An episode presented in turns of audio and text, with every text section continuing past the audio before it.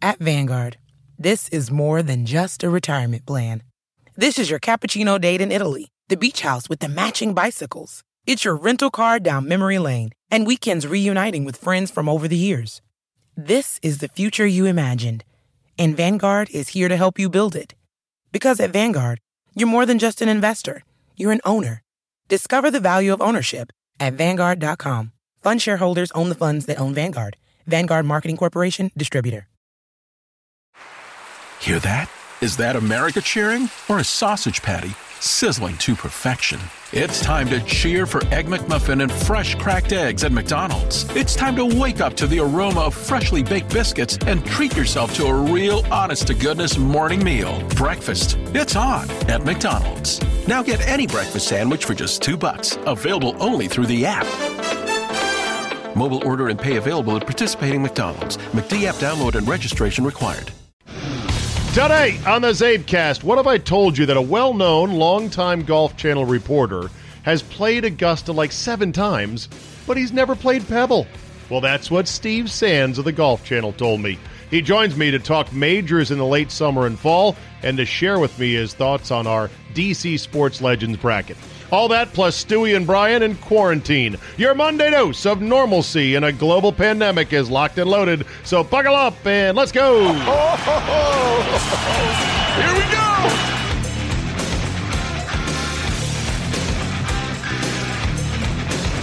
we go. Monday, March 30th, 2020. Thank you for joining me. We are on the verge of April, and it is going to be a tough, tough month. The president saying on Sunday that they would extend the so-called social distancing guidelines throughout the end of April. Many states, of course, are already on virtual lockdown, and I'd assume that that would continue. And there is no telling where this will go from here. It could always get worse. It has gotten way worse at every step than what I thought and what a lot of people thought. But you know what? Let's all lean in. Let's take our medicine good and hard now. Stay safe. And let's be ready to pick up the pieces on the other side. As Lou Saban has told us, you can get it done. Get it done. You can get it done. What's more, you gotta get it done. And I hate to agree with Robert Griffin III on Twitter, but he had a tweet that I gotta say, not a bad sentiment. He said, "You're not stuck at home. You're safe at home." Well said. We can do it, and we will do it. And I'll be here doing my part to try to keep everybody sane. Sports. When will sports come back? I would say with this new development, I cannot envision it any sooner than July 1st. But again, who can say? There was actually a proposal to do the college football season early, if you can believe that they would move it up to like summer, to like the start of August. And it was so ridiculous. It's like, yeah, no, that's definitely not happening. Kirk Herbstreit in an interview said he thinks if he was the commissioner of the NFL or ran college football, he'd cancel the seasons now, which I think is a little premature, don't you think? He may be right that this thing touches into the fall, but to say right now he'd cancel it? No, it's too early. You can't do that now, and I don't understand why he would say such a thing. The NFL draft is going to go on, and that I actually applaud, because I believe that we all need to do what we can, if we can, and do it safely. The country needs it, and if it saves one job, if it keeps one advertiser on board, there is no reason to flush it.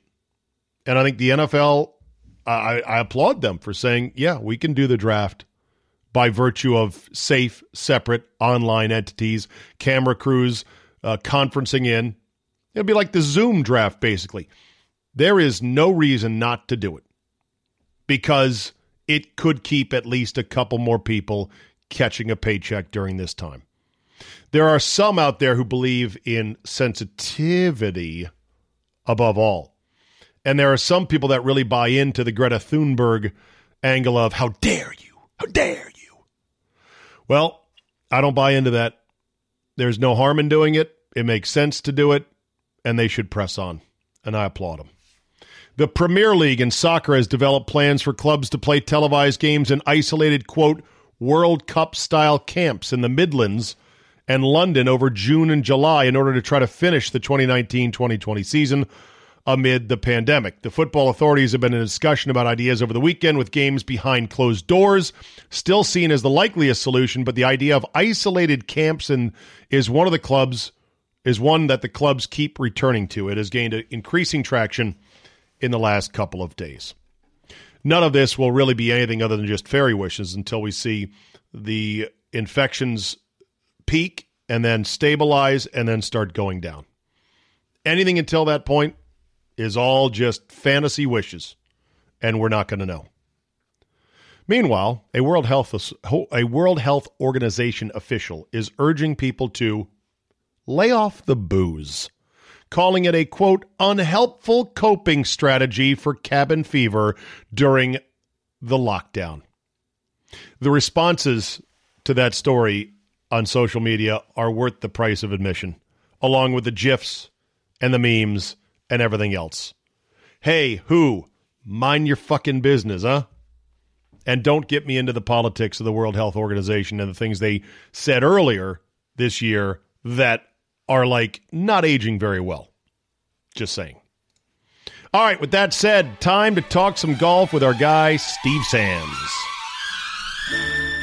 For anybody who is a golf fan about my age, you know that this song, a.k.a. Love's Theme by the Barry White Orchestra, hey, Barry White, everybody, was the NBC golf theme for many years back in the 80s, and it brings me back to my childhood watching golf from the Isuzu Classic with Vin Scully calling the action from the Wailea Country Club in Hawaii. It's time for golf on NBC. And with that, I have buttonholed Steve Sands of the Golf Channel, because he's got, like all of us, nothing but time.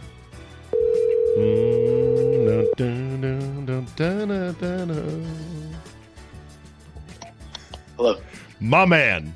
I got Love's Theme going, the '80s, theme song for the PGA Tour on NBC. Remember the days?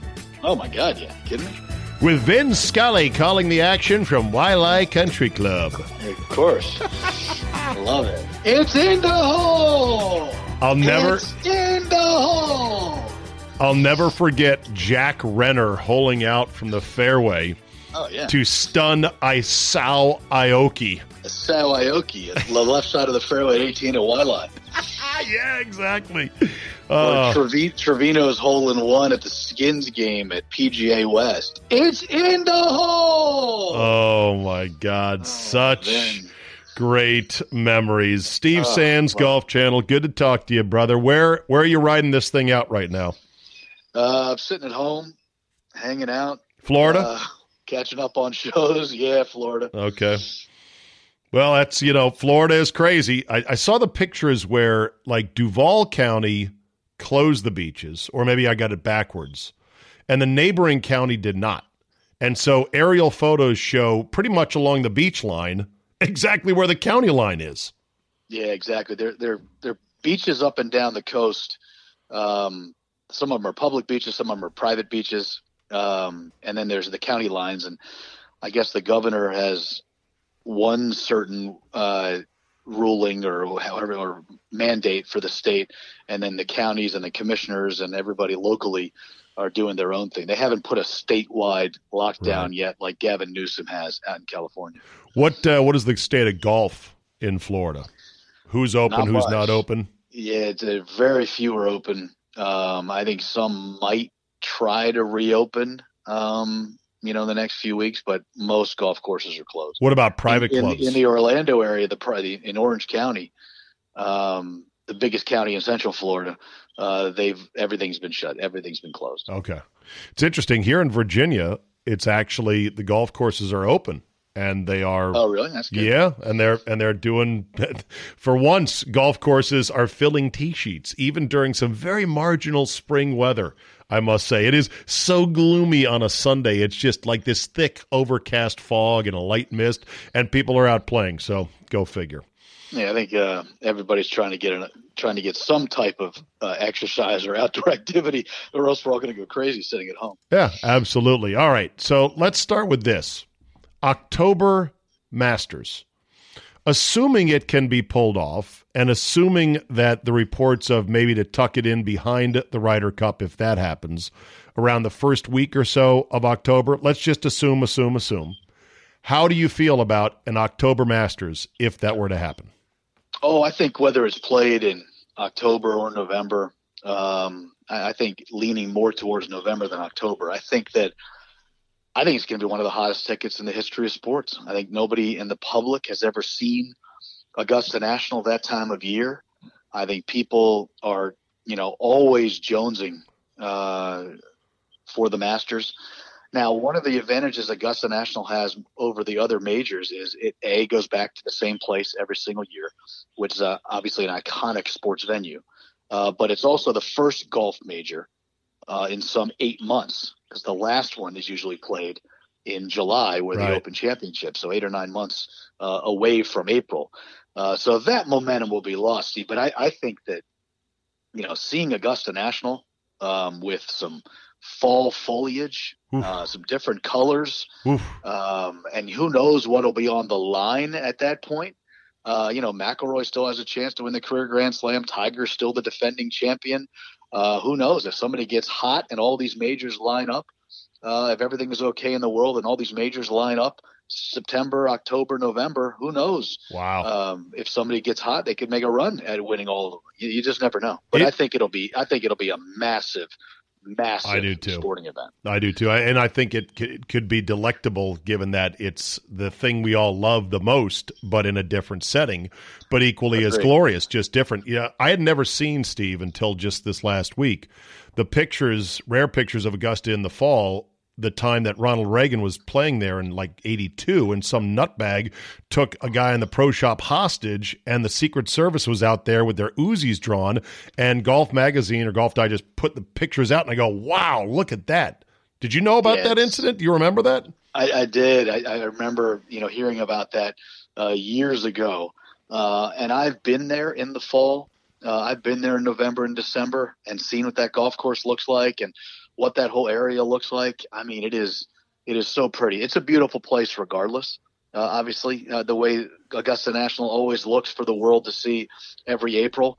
But just seeing it in a different setting, I think will be somewhat stunning for golf fans and sports fans who always enjoy seeing Augusta National each and every April. And that particular incident, you can imagine, Steve, how many incidents there have been on the grounds there. That's got to be top 5 or top 10, without question. Absolutely. By the way, I would imagine if you want fall colors, if the event was held in early October, I doubt you'll get much that early that far south. Wouldn't you think? Yeah. I keep thinking that it's not going to be in October. I keep thinking that it's going to be in November because they want to get the golf course as ready as possible.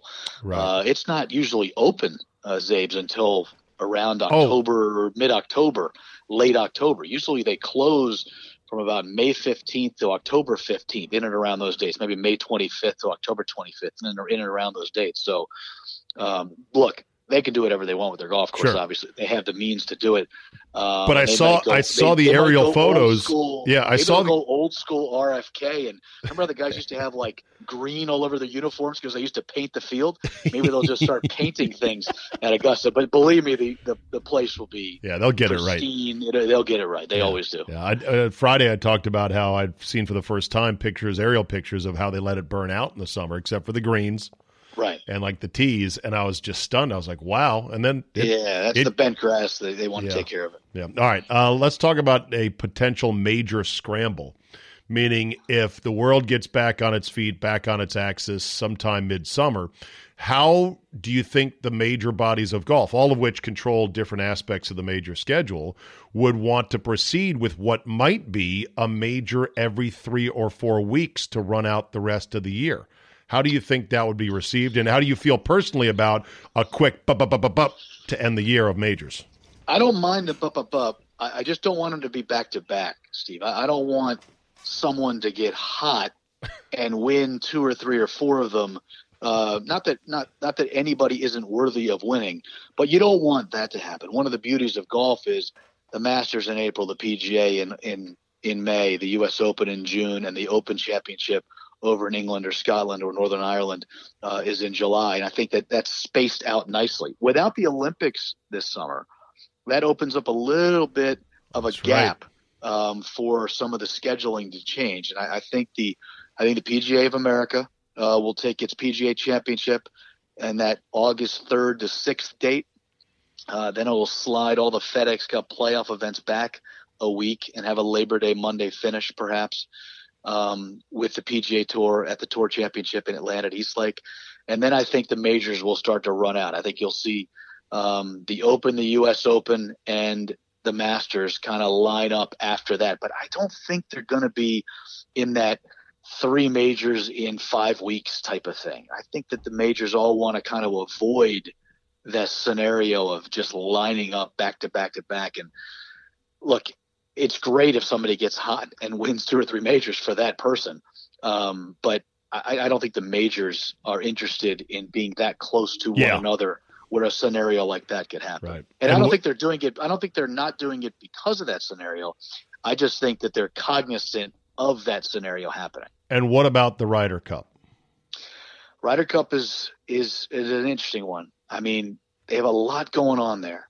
One is people forget because it's been so long, but after 9/11, the Ryder Cup switched to even years. It used to be in odd years up until 9/11, but because 9/11 happened, obviously 9/11 being September, the Ryder Cup was just after that. It was postponed until 2002, and it slid the President's Cup to 2003, and then they went so on in odd and even years.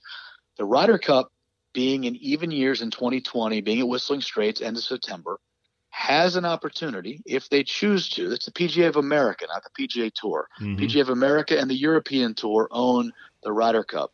They have an opportunity to slide it back a year to 2021. They would have to go in the same year as the Olympics because of Tokyo, but then it would be away from the Olympics, and it would be back in its traditional spot of being in an odd year. As it currently stands, it's during a summer Olympic year and a Winter Olympic year, 20 and then 22 and 24, keep going back and forth with the even years. But I think they have a decent opportunity, Zabes, to kind of get the tradition back to odd years, get it away from all of these major championships in the fall.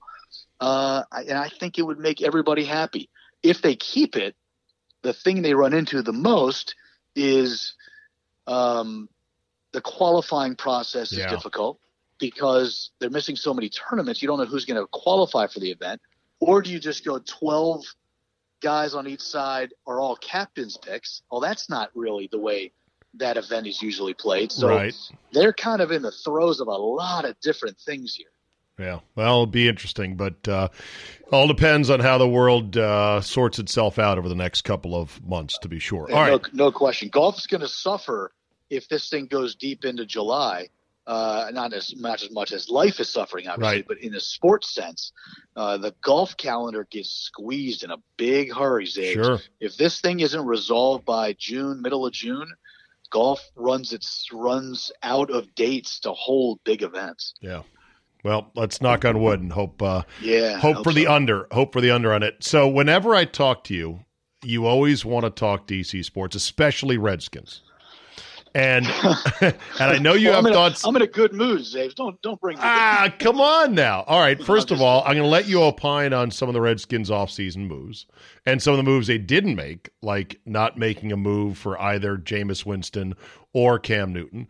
But also, I want you to chime in. We've been running on our station in D.C., our ultimate D.C. sports madness bracket of basically coaches, players, and figures in DC sports history in a field of 64 type bracket. I sent it to you. It might be very small. Maybe you can pinch and zoom. I saw it. I loved it. But all right, so let's start with the Redskins. Are you bullish on the Ron Rivera regime, Steve Sands? Bullish, yes. I wouldn't say I'm a 10 out of 10, but I think that when Ron Rivera got hired, I've met Ron. I don't know Ron very well. He's a terrific guy, and he's well respected in the league. And I think that Ron wouldn't have taken the job unless he was given the keys to the kingdom. Having said that, we'll know pretty soon, just like Shanahan found out and Schottenheimer found out, if he actually still holds those keys. Right. You know, if that fob is still in his pocket, then I think the organization will be run in a somewhat professional manner. But it can become a circus very quickly with Daniel Snyder. So I'm good with the Rivera hire. I'm glad he didn't bring Cam Newton in. I think Cam stinks. Really? I think he's pain in the butt. I think his right arm is dead. And he's a wonderful athlete, and he's had a tremendous career. But I think that I think he's on the downside of his career. If you were going to go after he or Winston, I'd go after Winston before I went after Cam Newton. I also think he's just – there's a lot going on with Cam. His circus. We don't need his circus act in DC. Yeah. And I'm fine with Haskins, by the way. Let's see what we have. Yeah, I agree. The thing with what we have first. The thing with Cam, even if you knew that his arm was healthy, and you knew that he was focused on being a great quarterback. The problem is, how long do you then be in the Cam Newton business? 1 year, 2 years? And what does that do to Dwayne Haskins? It would pretty much obliterate the Haskins. First of all, if it's bad with Dwayne, if it's bad with Cam Newton, you've wasted time and money trying him out. If it's good with Cam Newton, now you've got another problem, which is, so what do you do with Haskins? And then how long are you in the Cam business for? I just don't see much upside to it. Yeah, I totally agree. I first of all, I don't think Cam's best days are ahead of him. I think they're behind him. I just think that's a brutal injury to come back from for a right-handed quarterback, to have that right arm be like that. And I'm just not impressed with his action. His action, like a golf swing, the way he throws it. But his on and off the field action, I'm just not a huge fan of anything that he is about. I never met the guy. I have no idea what he's like. But I just, from the dressing up and the antics and the woe is me and the I don't like the nonsense. The Winston thing, I think, is fascinating. Personally, I think Winston is an incredible talent, and he throws for 5,000 yards. He throws for 30-plus touchdowns. He just sees the other color as well too often, and he throws a lot of picks. But I think with the right coaching and the right system, I think Jameis Winston is a starting quarterback in the NFL. Having said all that, Haskins is the guy for now. You have to see what you have. You're not losing anything by giving Haskins the opportunity to be the starter. You'll know quickly. I'm a big love at first sight guy. I think you'll know quickly whether Haskins, when he has the confidence and has read the playbook a little bit and knows the system, I think we'll know pretty quickly whether or not he's a starting quarterback in the NFL. I think on Jameis, as a golf analogy, he's a 5-birdie-around guy, but with 3 doubles and a triple. And no so question. The temptation is, do you see something with how he approaches his round to take those doubles and triples and dial them down to just bogeys? Now you got something to work with. I don't know. Only football people that really know, Jameis's mental makeup and know how to read film to go, he doesn't see this. That's why he threw it. Damn it. He doesn't see that. That's why he threw it. How come he can't see that? Every other quarterback sees that. No question. Listen, you can't, in the NFL, you can make a strong thought process by going with, there are only so many possessions per game. When you are giving up 2 a game to turnovers, those are only the picks, by the way. Occasionally there's a fumble here and there because all quarterbacks can get blindsided and fumble. If you're throwing 30-plus picks, you're giving up way too many possessions in a league that's so close, the fine line between winning and losing. I still think, though, in the right system, I think Jameis Winston is the starting quarterback in the NFL. But having said all that, I'm on Haskins for now. All right, let's talk about this bracket. Ultimate DC Sports Madness at Team 980 on Twitter. The 1 seeds are Joe Gibbs, Alex Ovechkin, We've already had, let's see, Daryl Green, he's still through, and then Walter Johnson. So there's your one seeds right there. Maybe the most intriguing matchup in the Sweet 16, which is going on right now, is between Sean Taylor and John Riggins, two larger-than-life figures, one sadly in death, the other one because of what he did during the glory days. What are your thoughts? Oh, I'd go John Riggins every day. It's not that I'm not sold on Sean Taylor. But I think that a lot of times in sports and in life, when someone passes away early in life, he or she is bumped up a couple of notches on the ladder. I think that's only a natural thing to do. I think Sean Taylor was on his way to becoming one of the great defensive backs of his era. I think he was on his way to becoming one of the great Redskins of all time, but it was stopped real short. Right. Like real short. And I think that you just can't put him in the category of a John Riggins who literally put the organization on his back at some point and led them to a title. Now, Taylor's teams were nearly good enough for him to do that. And would he eventually have become Ronnie Lott? Sure. But he's not even the greatest defensive back in the history of the Skins, let alone anywhere close to the league. Yeah. I think Daryl Green's the greatest Redskin of all time. And I think that it's hard to argue when you play 20 years in the burgundy and gold, win multiple Super Bowls, lead the league in interceptions, and are all pro, first ballot Hall of Fame. I just think that that's Daryl Green. I think John Riggins, to me, every day of the week was a better Redskin than Sean Taylor. You know, the great outrage. Sean Taylor was tremendous. Yeah. But Riggins was. Good God, Riggins. Riggins has a poster in the upstairs of my house on a 4th and 1 against Miami. I'm looking at poor Don McNeil hanging on while being dragged for one last second before. Unless anybody else has that poster with Sean Taylor on it, I'll take 44. Right. Now, here's the great outrage is that I was not even permitted in the committee room when the seatings were decided. I don't know why. My boss, CJ, just didn't want – I guess he didn't want too many chefs in the kitchen. It was his deal. And so, therefore, Joe Theismann as an 8 seed is criminally underseeded. That's the ridiculous quarterback of my youth. That's a 32. That's a 28 to 36 kind of player in the history of DC sports. Come on, Joe should be higher than that.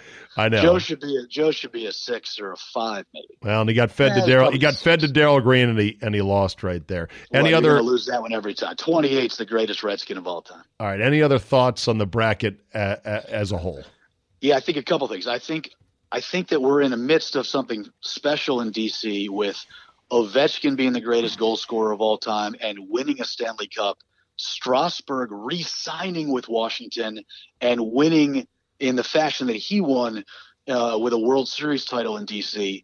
I've always said that D.C. is the only city in America with all 4 major sports that has a coach as its biggest sports figure in the history of the city. I mean, I know Lambeau's huge in Green Bay, but he's not bigger than Favre, Rodgers, and Bart Starr.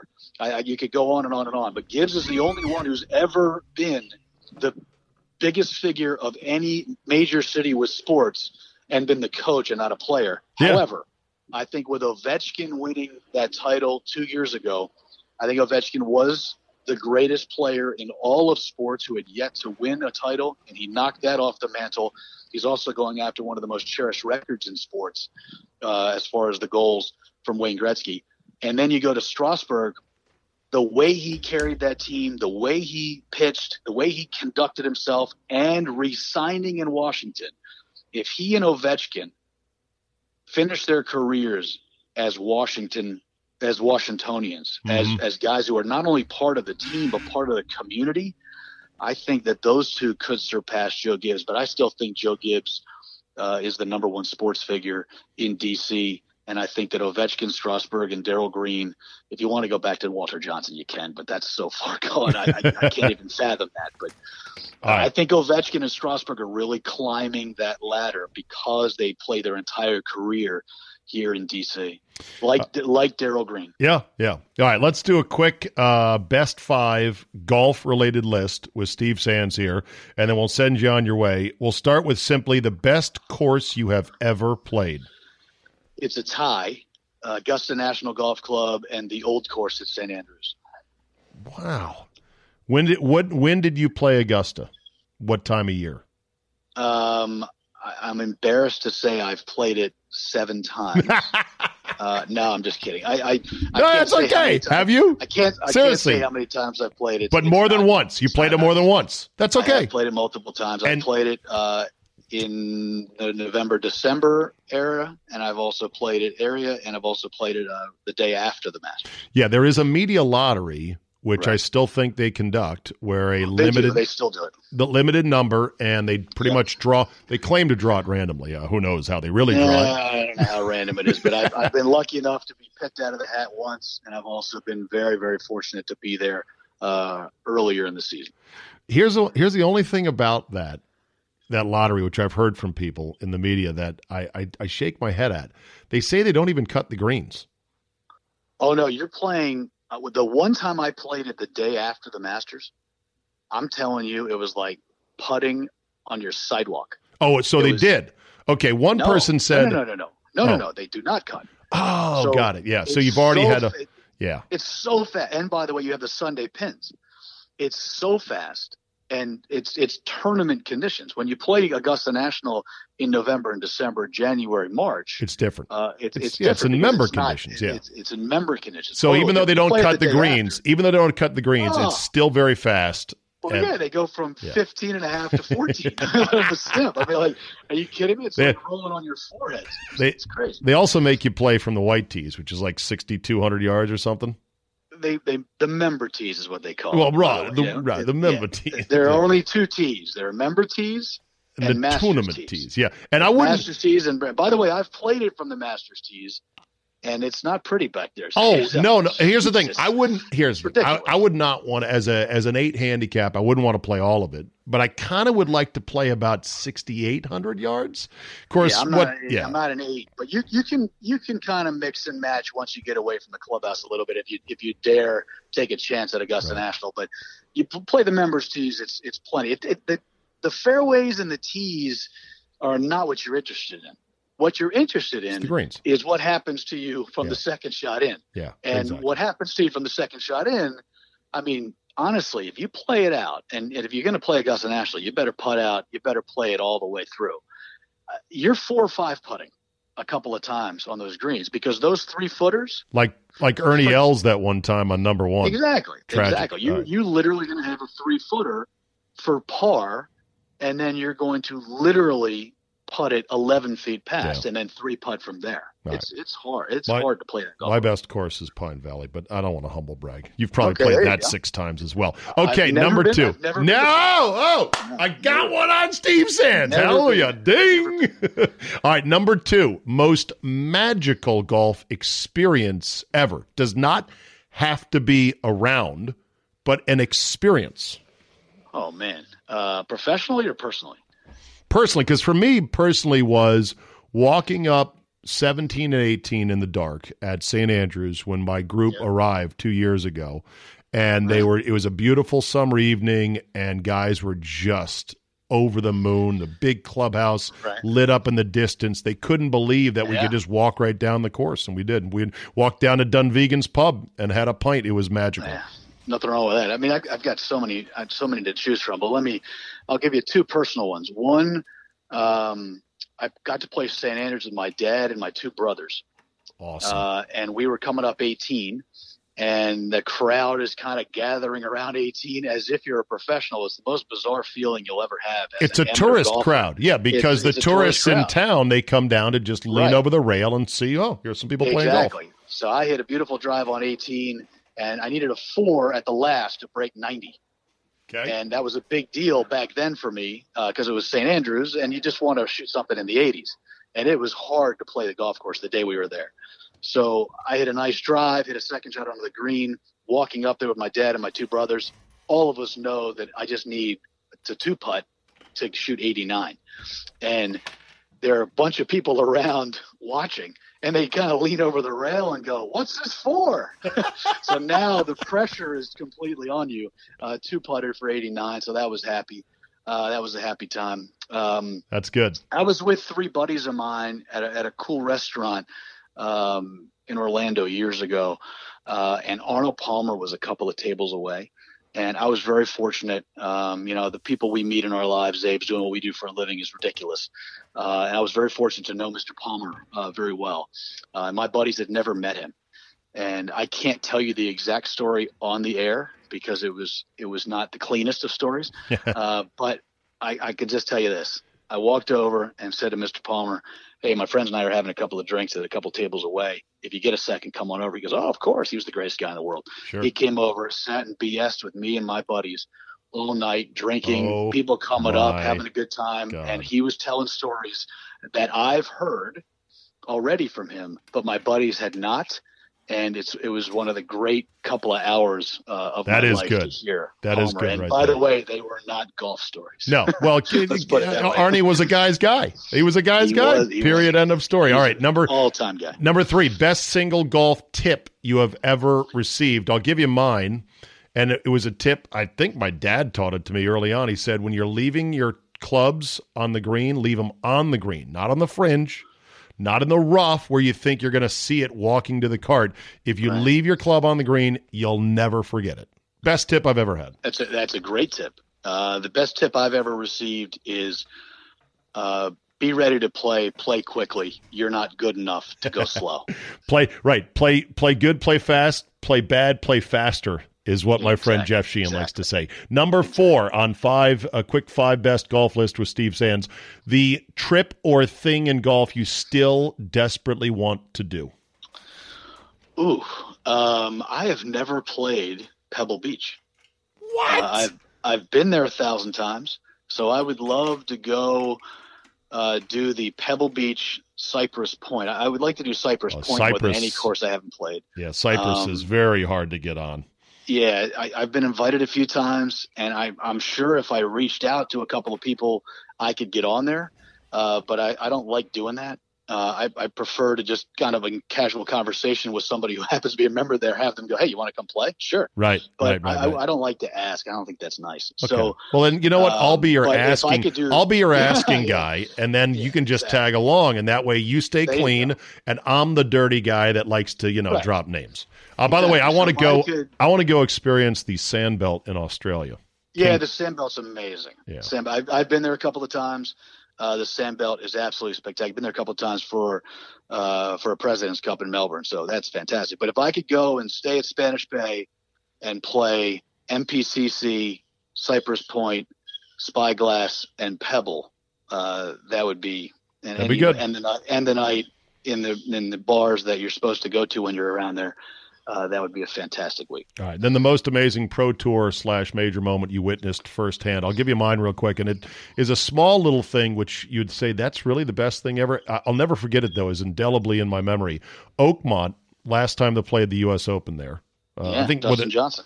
No, I'm sorry. The second to last time when Cabrera held off Tiger. Yeah. So we're there as fans, and we're packed into this little nook by the first tee. And I was lucky enough I had played Oakmont before, so I knew how hard it was. And so the first tee box is way around the corner next to where the clubhouse is for the pros. It's way back there. And so me and a buddy are there. We're crammed shoulder to shoulder, waiting. And a little walkway was all that existed for people to come up, the players and their caddies come to the back tee. And we see Poltz with his earphones in, and he's strutting up like, some, hotshot peacock, which is how Poulter rolls. And he gets up there amidst this throng of people watching his every move and stripes this towering drive into a ribbon of fairway that looks so daunting with rough that is an instant bogey on that first hole. And I said to myself, how do these guys do this? It's amazing. There's just no accounting for greatness. It's the most impressive thing for being a sports fan. Greatness and stepping up in pressure moments are my two favorite things to watch. How men and women in sports react to the pressure of the moment is the most fascinating thing to me to watch. It's remarkable, whether it's in golf or tennis or any other team sports. So what's yours? Oh, God, there's been so many. I mean, Ryder Cup? Yeah, the Ryder Cup. I was going to say that the Ryder Cup at Hazeltine in 2016 was the loudest I've ever heard any golf tournament. It was not golf loud. It was sports loud. It was the craziest thing I'd ever seen. They had 50,000 people on each hole. Right. And it was in total insanity. Where were you when Rory and Patrick Reed? I was walking with the match. So you were there with that. Unbelievable. Oh yeah, I was walking with the match. It was absolutely riveting to watch the two of them go back and forth with each other and get the fans riled up. It was a wonderful, wonderful sports and sportsmanship moment between two great players, who, by the way, have a lot of respect for each other. I think people kind of misunderstood what was going on there, but they put on as good a show as I've ever seen. It was just so loud.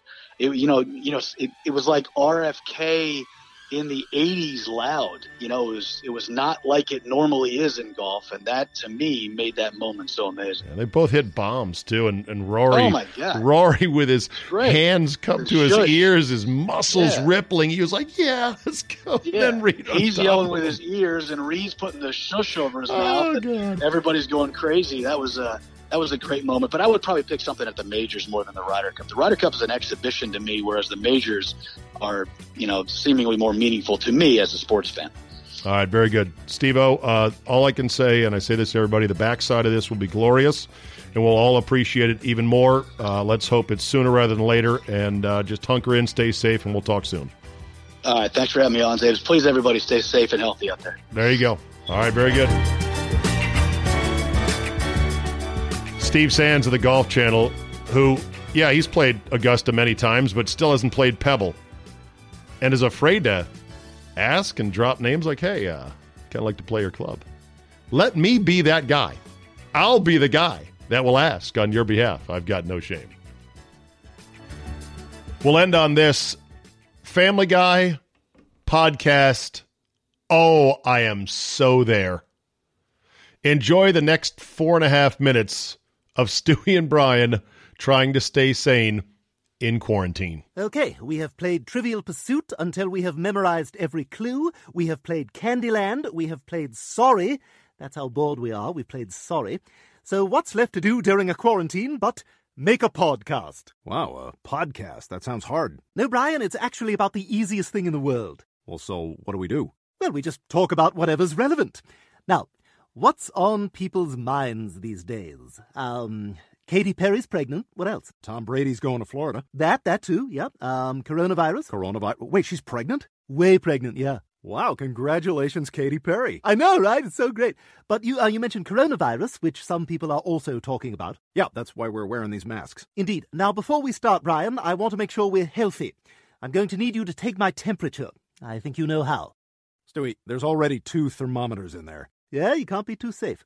So, since we're all quarantined at home, we thought that we would offer a few ways to keep yourself occupied until we can all go back to cancelling dinner plans, not because we might get sick, but because it just sounds like a lot tonight. Right. Our goal is to help remind everyone that we can get through this with cooperation and togetherness. And on that note, imagine there's no heaven. Nope. It's easy. Nope. No hell below. Unwelcome, even in a global pandemic. Okay, all right, fine. Now, obviously, many of our favorite television shows are down at the moment, but do you know if The Masked Singer is still up and running? I don't think so. Why would they be? Brian, they have masks. Oh. Yeah, oh. So, obviously, one of the main problems right now is panic buying, which we really need to curb because hoarding helps no one and actually hurts those among us who need the supplies the most. Toilet paper is very hard to come by right now, so here are a few life hacks. If you run out of toilet paper, what do? If you own a tie, you have toilet paper. I would recommend scooting your ass on the lawn. Always worked for me. Yes, we've noticed. A house cat? Your neighbor's mail? Oh, yeah, nice L.L. Bean catalog. There you go. You know, I got an email from them the other day. From L.L. Bean?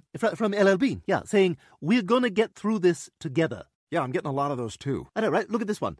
Here's our stance on COVID-19 from Lee Jeans. How does Lee Jeans have a stance on COVID-19? A reminder to cough into your elbow from Drakkar Noir. Wash your hands for at least 20 seconds from Sephora. You're getting emails from Sephora? Hey, you think this face is an accident? Okay. Stay 6 feet apart at all times from Stanley tape measures. Now see that. That's good branding. That's right? Good branding. Yeah, right there. Stewie, what do you say to people out there who are scared right now? I say that's a nasty question, and you're a terrible reporter. Well, I feel a whole lot better. All right, should we take some calls? Let's take some calls. So we have Peter on the phone. He and Lois are still in quarantine on a Carnival cruise off the coast of Spain, but in good spirits. Peter, you there? Yeah, hey, Brian, how's it going? How you holding up out there? Good. A lot of diarrhea, but they said as long as that goes on, they're not charging us. Oh, okay. So it's like, why the hell would I tell them when it stops, right? Yep. You know what I'm saying? Yep. Yeah, sure. Are you and Lois maintaining the proper social distance? Brian, I gotta go. We're getting fired on by a Russian warship. I'll talk to you later. Okay. Next call, we have Glenn Quagmire. Hi, Glenn. Hi, Brian. I have a question. Yeah, what's up? So, like, when they talk about only leaving the house for essential services, does that include Thai massage parlors? No. But, like, would that be like a maybe, or? I would say probably not. Kind of a wait and see? No, I would say. What if you're already there? I would go home, Glenn. Well, we're pretty far along here. Yeah, you probably... She just went to change CDs. Yeah, Glenn, go home. Okay, so that's about all the time we have, but just a reminder to please familiarize yourself with the proper guidelines by visiting the website for the Centers for Disease Control or the World Health Organization. Who? Yes. No, whose website? That's correct. Yeah, who? Yes. Okay, I go to the website. Yes. Whose website? That's right. Brian, we're in a crisis. I would say probably not. Kind of a wait and see? No, I would say... What if you're already there? I would go home, Glenn. Well, we're pretty far along here. Yeah, you probably... She just went to change CDs. Yeah, Glenn, go home. Okay, so that's about all the time we have, but just a reminder to please familiarize yourself with the proper guidelines by visiting the website for the Centers for Disease Control or the World Health Organization. Who? Yes. No, whose website? That's correct. Yeah, who? Yes. Okay, I go to the website. Yes. Whose website? That's right. Brian, we're in a crisis here. I don't think it's time to be dicking around. Who gives the guidelines? Yes, who gives the guidelines? That's what I'm asking! God, I hate you right now! Look, the point is, we can get through this. That's right. We've got to have each other's backs because we're all in this together. Get the fuck away from me! Okay, this has gone well. Hang in there, everyone. Stay home as directed by your local and state governments, and we can beat this thing and get back to life. Do you want to play sorry? You know, I would literally pay money for a Family Guy podcast like this, no lie. I know that Ron Burgundy has a podcast. iHeart pushes it out. I don't know if it's any good or not. Anyone who listens to the Ron Burgundy podcast, let me know. Is it any good? But a Family Guy podcast, even 5 minutes a day, if you ask me to pay $5 a month, I'm in. Speaking of which, remember to download the Zabecast app. It is free. You can subscribe to Fridays, so you get 5 days of me, even during a pandemic. That's not free, the Fridays, but it's cheap. It's only 16 cents a day when you spread it out over a month, and I appreciate everybody who is still a subscriber. Rate and review so our algorithmic overlords bless our crops in this podcast, and tell a friend who likes something good to listen to keep them sane during these times. That's a wrap for today. Have a great Monday, and we will see you tomorrow.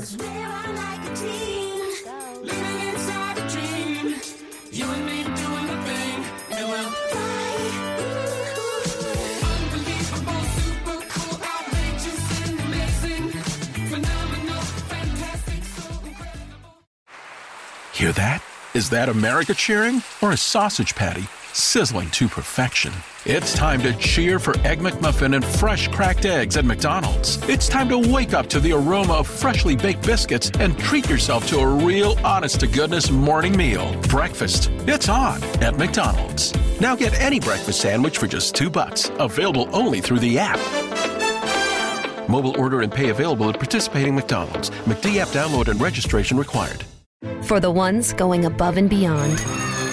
For the ones reaching out, helping out, and lending a hand. For the ones people count on. You can count on Grainger. Grainger offers supplies and solutions for every industry, backed by 24/7 customer support and specialists to help with hard-to-find products. Because you've got everyone's back, we've got yours. Call, click Grainger.com, or just stop by. Grainger, for the ones who get it done.